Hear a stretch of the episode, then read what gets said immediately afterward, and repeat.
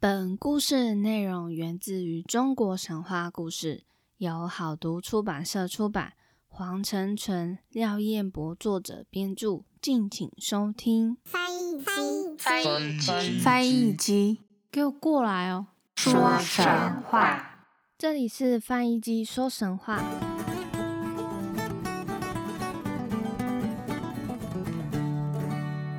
欢迎收听翻译机说神话，我是翻译机。最近天气变化无常，大家出门要多带一件外套哦。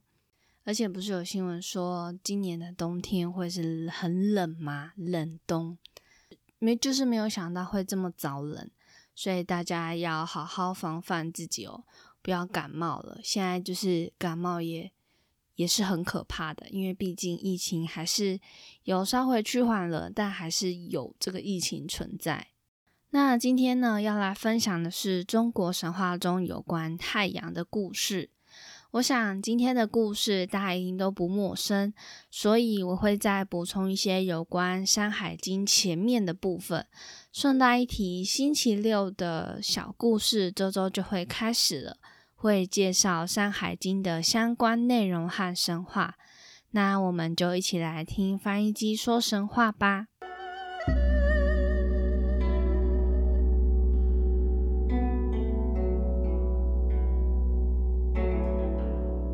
首先呢，我先简单介绍一下山海经。山海经呢，其实算是最早的神话小说，作者不详。里面的内容是记载许多民间传说的妖怪、奇特的怪兽以及光顾乱离的故事。现行的山海经共有18篇，而中国神话预计15集。上周休息一次之后，会安排用14集的时间跟大家介绍山海经。而除了奇特的怪兽外，山海经前面还有就是提到族谱的部分，可以用来大概解释中国神话的起源。书中将族谱分为3个谱系，分别是炎帝谱系、黄帝谱系以及帝俊谱系。炎帝谱系里面呢，有带到像是第一集有提到过的祝融、共工、女娲和今天会提到的夸父。而黄帝谱系呢，就是有那个五帝三皇五帝，我就会想到《航海王》的四皇，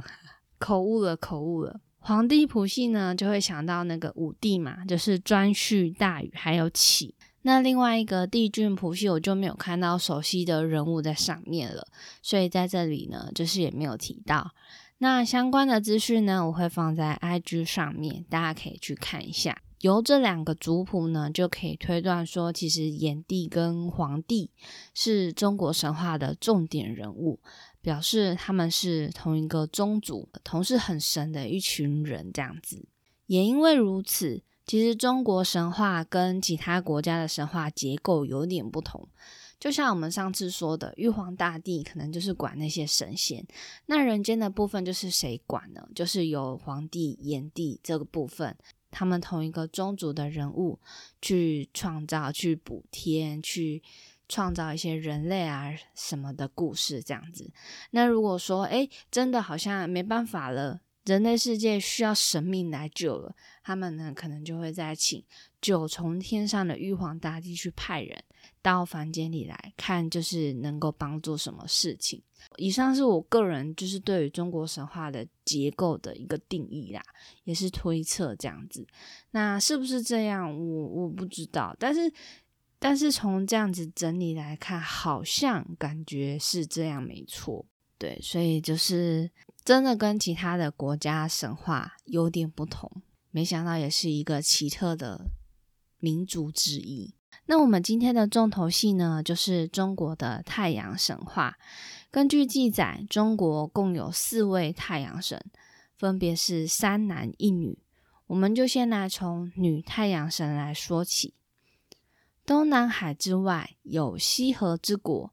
有一个女子名叫羲和，是帝喾的妻子，也是太阳之母，他们总共生了10个儿子，也就是10个太阳。他们一起住在东方海外的汤谷。为什么叫做汤谷呢？汤谷是在东洋大海中的一块水域，因为太阳们天天都在这边洗澡，那因为太阳很热嘛，所以洗了洗，就热水呢就像滚烫的汤一样，所以呢就被称作汤谷。不晓得就是泡温泉泡汤是不是从这个典故而来的，但我印象中好像是从日本那边来的。但我觉得如果是汤谷然后天天在那边泡，也是泡很烫的热水，叫泡汤好像也是蛮合理的。那在汤谷中呢，有一株扶桑树，10个太阳有9个就会泡在树下休息，另外一个呢就会挂在树上轮流值班，一个回来了就会换另外一个太阳出去，所以每次执勤的时候呢，都是由太阳女神羲和驾着太阳车载着太阳儿子由东向西运行。每次太阳在不同的位置就有不同的名称，譬如说刚升上去时叫做晨明，升到树的最顶端叫做佩明，佩是一个肉翅膀然后再一个出去的出，走到曲阿叫做旦明，走到真泉叫做早时，早时就是有一点像是早上吃早餐的那个时候叫早时，走到商野的时候叫做晏时，走到衡阳的时候称为渝中，行走到昆吾就叫正中，来到西南的鸟翅山时叫做小环，接下来就是悲泉、虞渊、媚谷等等，才结束这一天的行程。那这些其实艰深难懂词，推测就是走到当时的地名，然后太阳就是在哪个位置，那大概人类百姓就会做哪些事情，那就是以这样子呢下去做命名的。当然有一些就是不存在就不沿用了这样。那羲和和太阳们驾驭车子回到东方的汤谷，再开始之后一天的行程，这就是太阳东巡的事情。接下来呢，就要介绍大家所熟悉的故事了，夸父追日。我们就先来从与祝融、共工和女娲同族的夸父开始。在极北的大海中，有一座大山叫做幽都之山，这座山所有的东西都是黑色的，山上有黑鸟、黑蛇、黑豹、黑虎和黑狐狸。我觉得黑鸟、黑蛇、黑豹这些好像都可以令人接受，但是黑虎跟黑狐狸就是觉得有点怪怪的。我们就是所知道的，譬如说老虎啊，就是有条纹啊，然后有白虎，对不对？就奇特的一点就是白虎，那通常呢就是有点像是橘色黑色那种条纹的。那黑狐狸呢就是住在雪地的，就是白色白虎嘛，还有沙漠的，就是稍微那种沙子的颜色。通常的狐狸就是那种深的褐色黄色那种，黑狐狸也是很少看到除非就是电视剧的那种狐狸精，但狐狸精也不会是黑狐啊，都是白狐。大家印象的九尾妖狐是不是都是白色的？对，我觉得后面2个呢就有点让人接受，但是更让人难以接受的是连山上的人都是黑色的。他们呢就叫做元丘之民，元是原来的元，丘是姓氏的那个丘。他们在这里建立的国家叫做大幽之国，可能就是因为所有的事情啊、人物啊、动物、植物都是黑色的，所以呢就叫做大幽之国。而这里呢也是一个终年不见阳光的黑色世界，也是地上活人死后去的幽冥世界。在此居住的一群黑色的巨人，他们巨大的程度是只要伸一只脚到船上就会占满整艘船，然后让船沉入大海当中。那在这群巨人呢，有一个巨人叫做夸父，他是幽都之王后土的孙子。夸父呢有2只非常大的耳朵，耳朵上呢还有挂着两条很粗的蛇，他的手里呢也经常把玩着两条巨蟒，也有两只巨大的脚。虽然呢岛上很多的巨人，不过夸父是很孤独的，他经常蹲在大海中的大人山上发呆玩蛇，每天呢就这样看着太阳东边升起西边落下。那有一天呢，夸父就看着太阳车啊，每天就这样开来开去。因为我们刚刚有提到说太阳东巡是羿和家的太阳车，然后在边开来开去嘛，他就觉得哇，这台车也太威风了吧。于是呢，夸父就心想，我是幽都王后土的子孙，为什么我不能像太阳一样在天空中旅行呢？我为什么要每天都待在这黑暗的国度呢？于是就在某一天，太阳车一如往常的工作，夸父看到后就突然的站起来，迈开了大步，在太阳车的背后奔驰，他要抓住坐在太阳车上的天神。那太阳呢一看到，怎么自己背后多了一个巨人在追我，知道呢他就是每天蹲在海中弄蛇的夸父，于是呢就吓到了嘛，就也是快马加鞭往前奔了过去。夸父呢又急忙的追了过去，头一次呢与天空中燃烧的太阳如此接近，夸父就被一片强烈光亮照得睁不开眼睛，夸父兴奋异常。我觉得夸父有一点点心理上是不是有问题呢？照理说眼睛被这样子照应该就会打退堂鼓，但是夸父却兴奋了起来，就感觉好像就是越追越猛的感觉。夸父非常兴奋，就更想要抓住太阳，可是因为太阳的炙热再加上夸父不断的奔跑，一股饥渴感向他袭来，脑海中拼命生出我要喝水我要喝水我一定要喝水的念头。夸父呢马上转身大跨步狂奔找水喝，他的嘴唇一碰到河水就拼命的喝，马上就被他喝完了。毕竟他也是个巨人嘛，所以呢想当然他的嘴应该也是蛮大的，所以他就很快的就把一条河的河水全部都给喝完。那但是还是很渴啊，所以呢夸父又转身去找另外一条河水喝，刹那间这条河水也很快的进入夸父的肚子里，可是喝了那么多还是觉得很渴。夸父又去找了大湖泊，不过夸父却犹豫了，因为他要去往大湖泊的方向就要往反方向跑，但是呢他又想要去追太阳。不料就在这个时候，夸父的身体没有办法移动了，他巨大的身影慢慢的倾倒了，再也没有能够爬起来，他巨大的身体化作泥土，随身携带的木头登山杖在日子久以来就长出了一株株的桃树，树上结出很多的果实，可以供赶路之人遮阴解渴，也算是一个追求理想至死无悔的人留给后世的福泽吧。夸父的登山杖呢就是因为不要让后世的人跟他一样渴死累死，所以他的登山杖呢就伸出一株桃树，你累了你就可以休息，还可以摘了桃子吃止渴，就是一种为后世人着想的一个概念。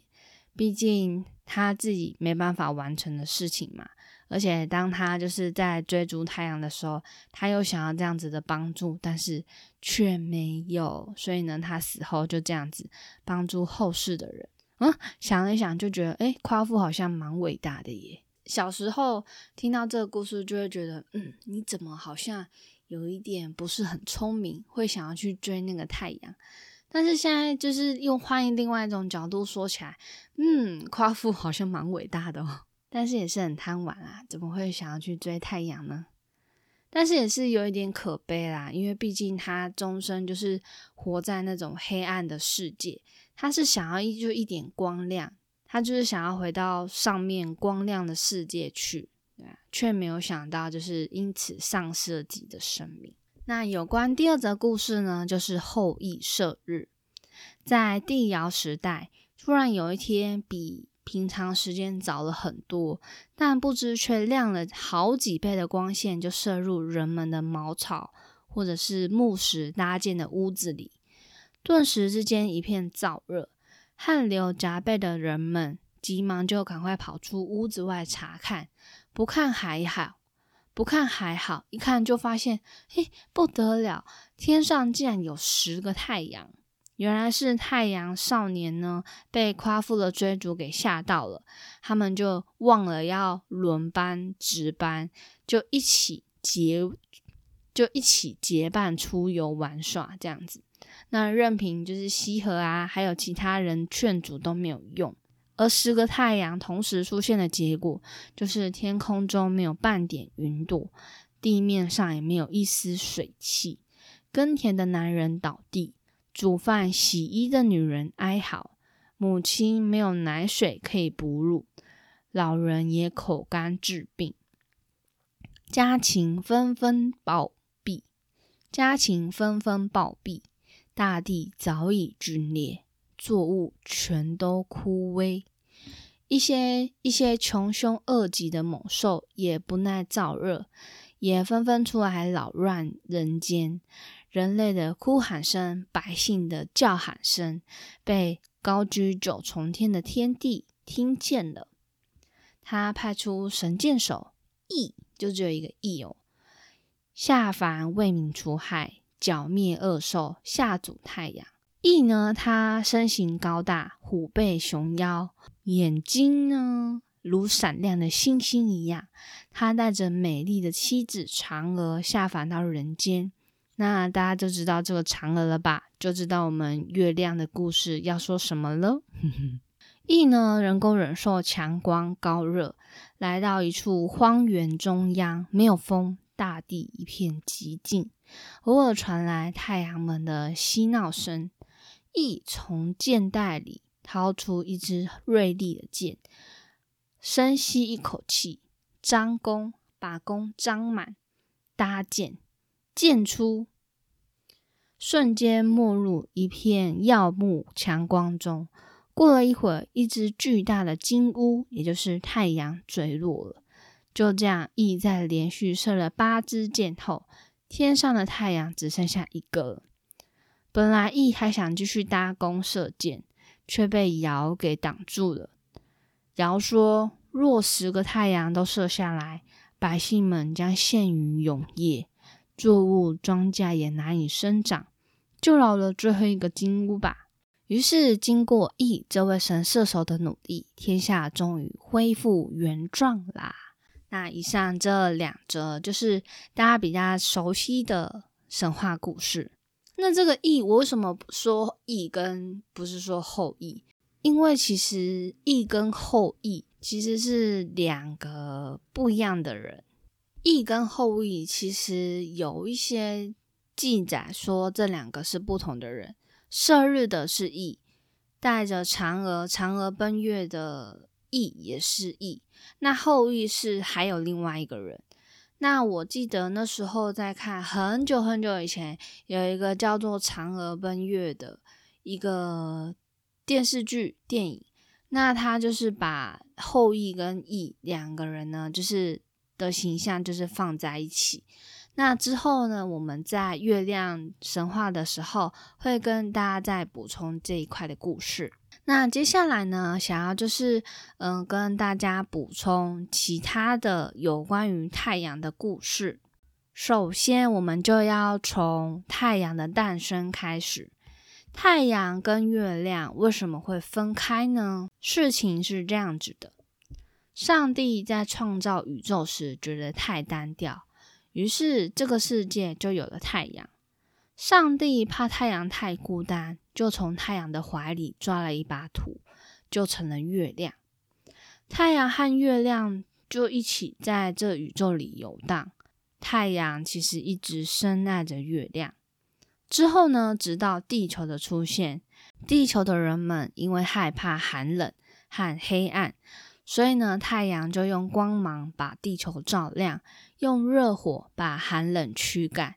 慢慢的，太阳为了伟大的这些事业而冷落了月亮。而月亮呢，也开始憎恨了太阳。在一个无风的夜晚，月亮用一把利剑刺穿了太阳的心脏，月亮就离开了太阳了。太阳静静地躺着，做了一个梦，就是月亮坐在他身边，帮太阳缝合伤口。于是太阳又有了希望，他就醒了，却看不到月亮。之后太阳和月亮从此不再见面，一个在白天，一个在晚上。而从此以后，有一种叫做太阳黑子的东西，那就是被月亮所伤的痕迹呀。这则故事还蛮有趣的，就是把太阳跟月亮为什么分开，为什么不能再，为什么没有见面呢？然后还有太阳黑子的故事，就是把它用成一个比较拟人的方式说出。其实有的时候月亮也会在白天的时候看到，所以呢，大家也可以就是稍微注意一下天空上的奇景哦。那刚刚呢，我们就是有说到女生的太阳神就是羲和嘛，那3位男神的太阳神是谁呢？第一位，他的名字超酷，就叫做太阳星君，他的全名就叫做日宫泰丹炎光玉明太阳帝君名字有没有超长？就是跟那个希腊啊，或者是什么北欧国家那类的名字有得拼耶。他叫俗称太阳公，是道教著名的神仙，也是众阳之中28星宿星君之首。那它除了基本的星辰运转、阳气生成外，太阳星君还有另外一个职责，就是监视人间的罪福。人们常说，在光天化日之下，你做这种偷鸡摸狗的事情，光天化日就是这个太阳星君的监视。那第二个叫做东皇太一，东皇太一又称太一、太皇，最早是楚国信仰的太阳神，在屈原的九歌中有关于东皇的详细记载。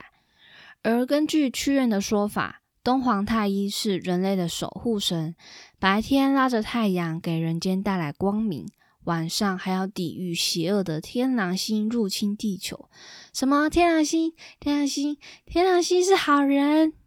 为人类抵挡各种灾祸，是一位慷慨无私的神明。而其实东皇太一的信仰就在小的范围内流传，主要就是那时候在楚国皇室的祭祀，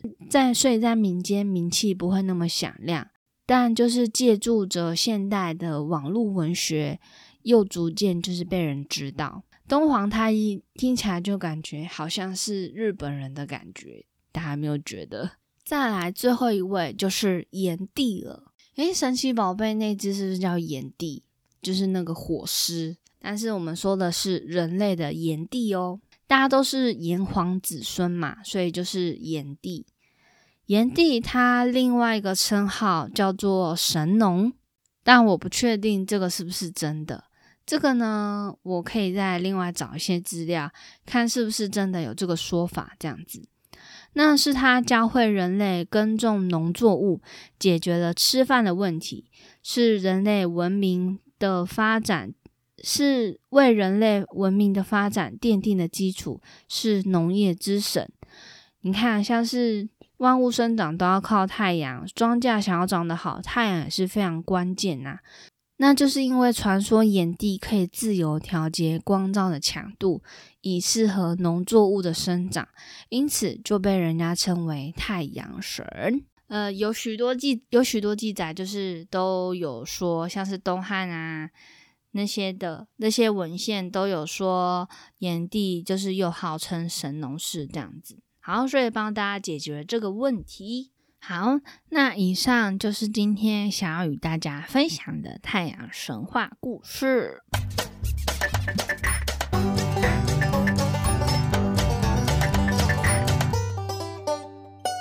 那今天呢，要来分享的是金乌。金呢，就是金色的金，乌鸦的乌，